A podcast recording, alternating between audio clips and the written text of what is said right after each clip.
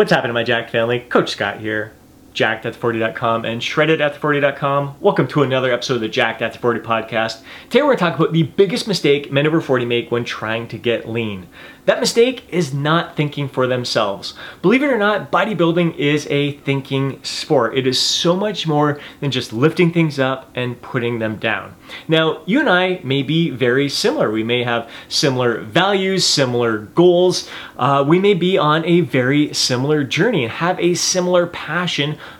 for this sport of bodybuilding. We love getting a great pump on. We love working up a sweat, feeling the blood rushing through our veins. Just love surrounding ourselves with like-minded bros in the gym.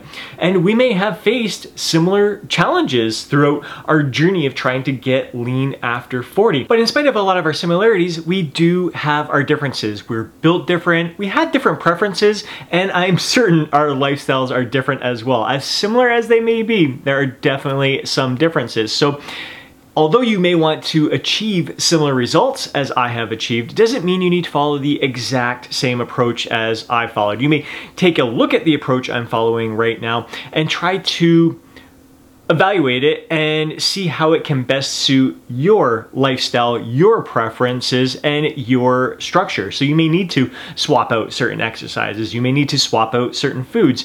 You may need to swap out the frequency that you're training with. And it's important to note that my approach that I'm following right now, it's been an evolution over years and it's been a lot of just applying what is out there with an open mind and thinking for myself. In those initial years, it was all about the traditional bodybuilding approach, the body part split routines, the like chicken and broccoli and rice and all that stuff that I would read in the magazines. Then I got to university, started reading a lot of more of the, the scientific textbooks, um, very structured periodized training that introduced different training splits, different training frequencies, different styles of training, having blocks of hypertrophy, blocks of strength, blocks of athletic performance, and kind of mixing them into an overall yearly plan. That was kind of my eye-opening experience that you don't just have to do body part split routines all the time. Not that there is anything wrong with body part split routines. I absolutely freaking love them. They absolutely absolutely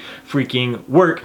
Uh, but in spite of kind of knowing, like learning all that stuff through university, I still, I really gravitated towards the body part split training. It just felt great to me. It really worked with my lifestyle. Um, I just had a lot of fun with it. So I really stuck with that up until my early 30s. Then I started experimenting more with like the upper lower push pull leg split where it's strength focus for the upper lower hypertrophy focus for the push pull leg portion of that split. Then I started doing like upper lower splits.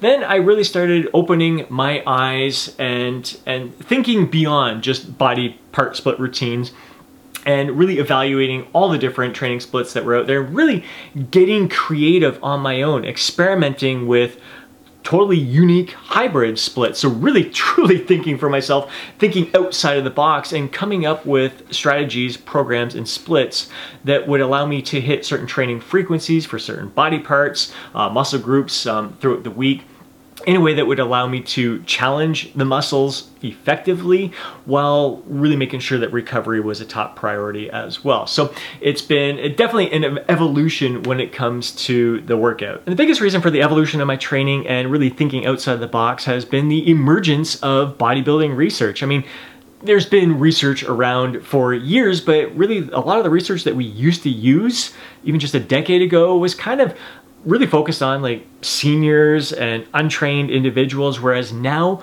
we have a lot more research that has it's focused on trained individuals and how they're adapting to different training protocol, different training frequencies. And frequency was thing something that was really popular, um, I'd say like six years ago, five, six, maybe even upwards of 10 years ago, where you started seeing more research about the benefits of higher frequency training, even upwards of six times per week for a muscle group. And I was really looking at that all with an open mind and really looking at how they were able to spread out the, the training volume but once again, I took it with a grain of salt. And you'll hear that from the best bodybuilding researchers.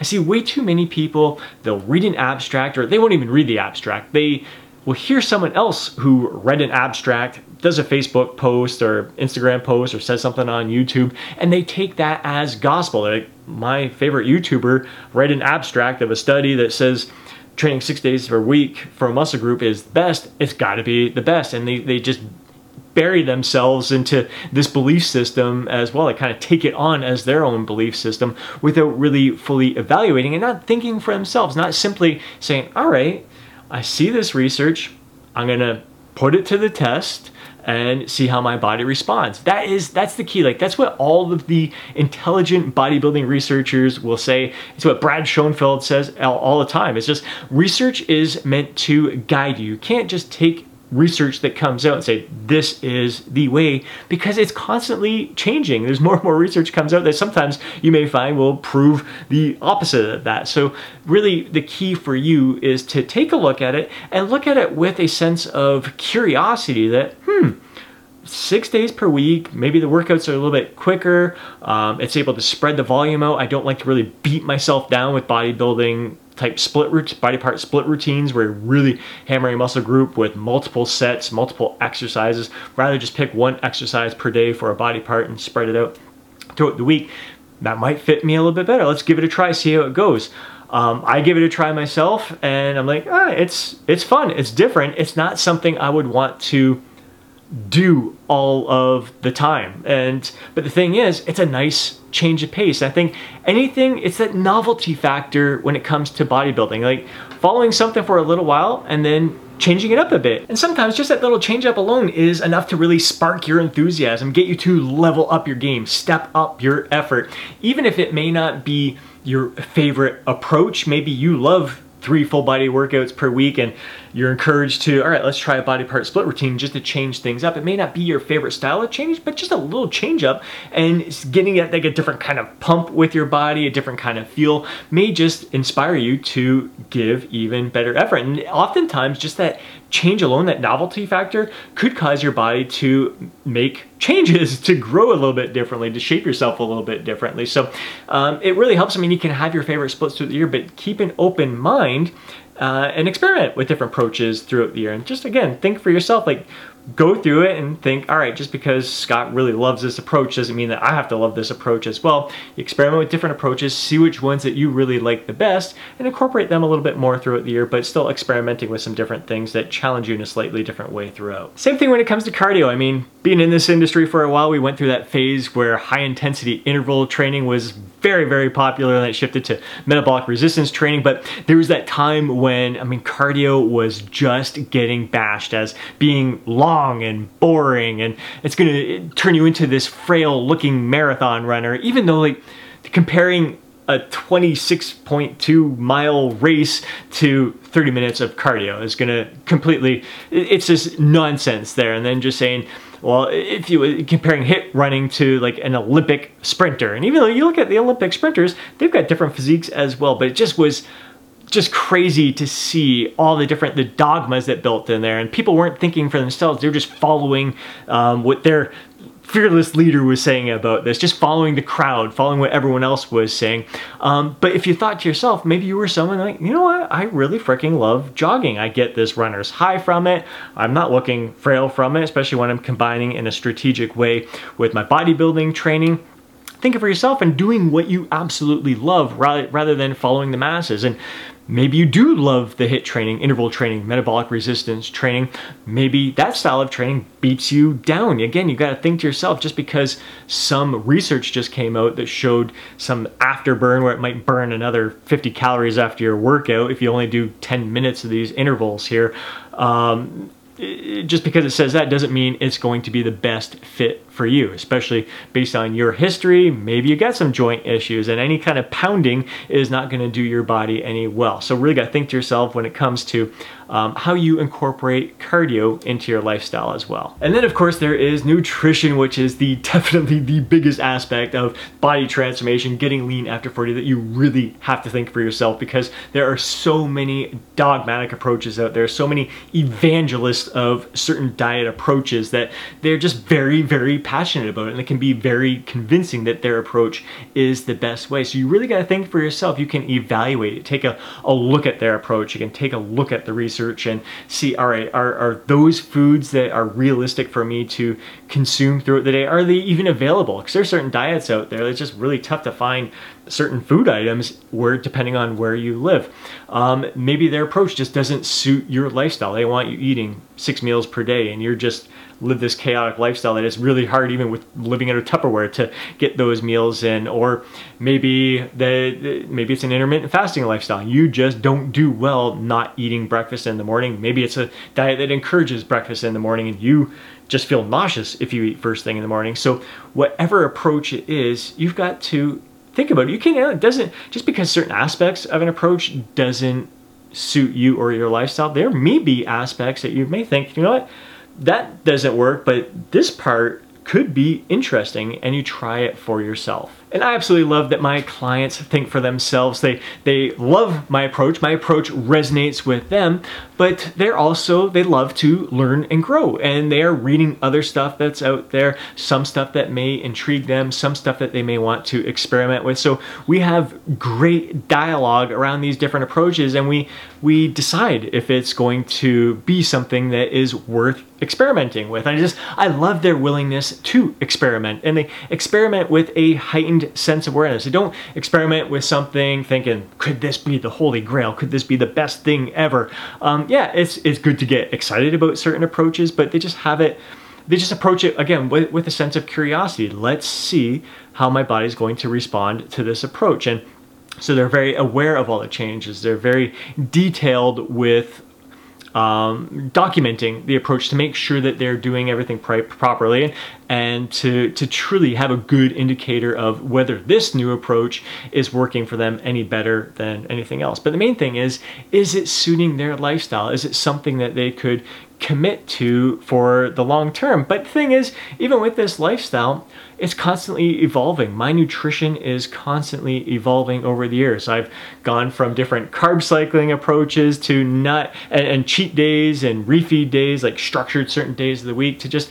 kind of listening to my body now. So it's just it's definitely been an evolution over the years with nutrition and and there was a time where it was again having more cheat days, but now I'm to the point where you know what? I'm just feeling more I feel better when I'm consuming mostly nutrient rich whole natural foods. And I'm excited to see how my nutrition evolves over the years to come. I mean, there's definitely a part of me that would like to become a bit more plant-based with my diet. I can't necessarily see myself becoming vegetarian or anything like that, but I do have a love of animals. I have a love of the planet and hearing how like more of a plant-based diet is better for the environment, like that, that kind of stuff resonates with me, but that's, that's going to take a lot. It's going to take breaking out of some of my habits, my ingrained beliefs, my ingrained lifestyle here to get to that point. And and I got to really think to myself like is that something that that is truly going to resonate with me. It's something that's going to carry me over the long term. And it's definitely interesting as I'm going down that path and just seeing again when it comes to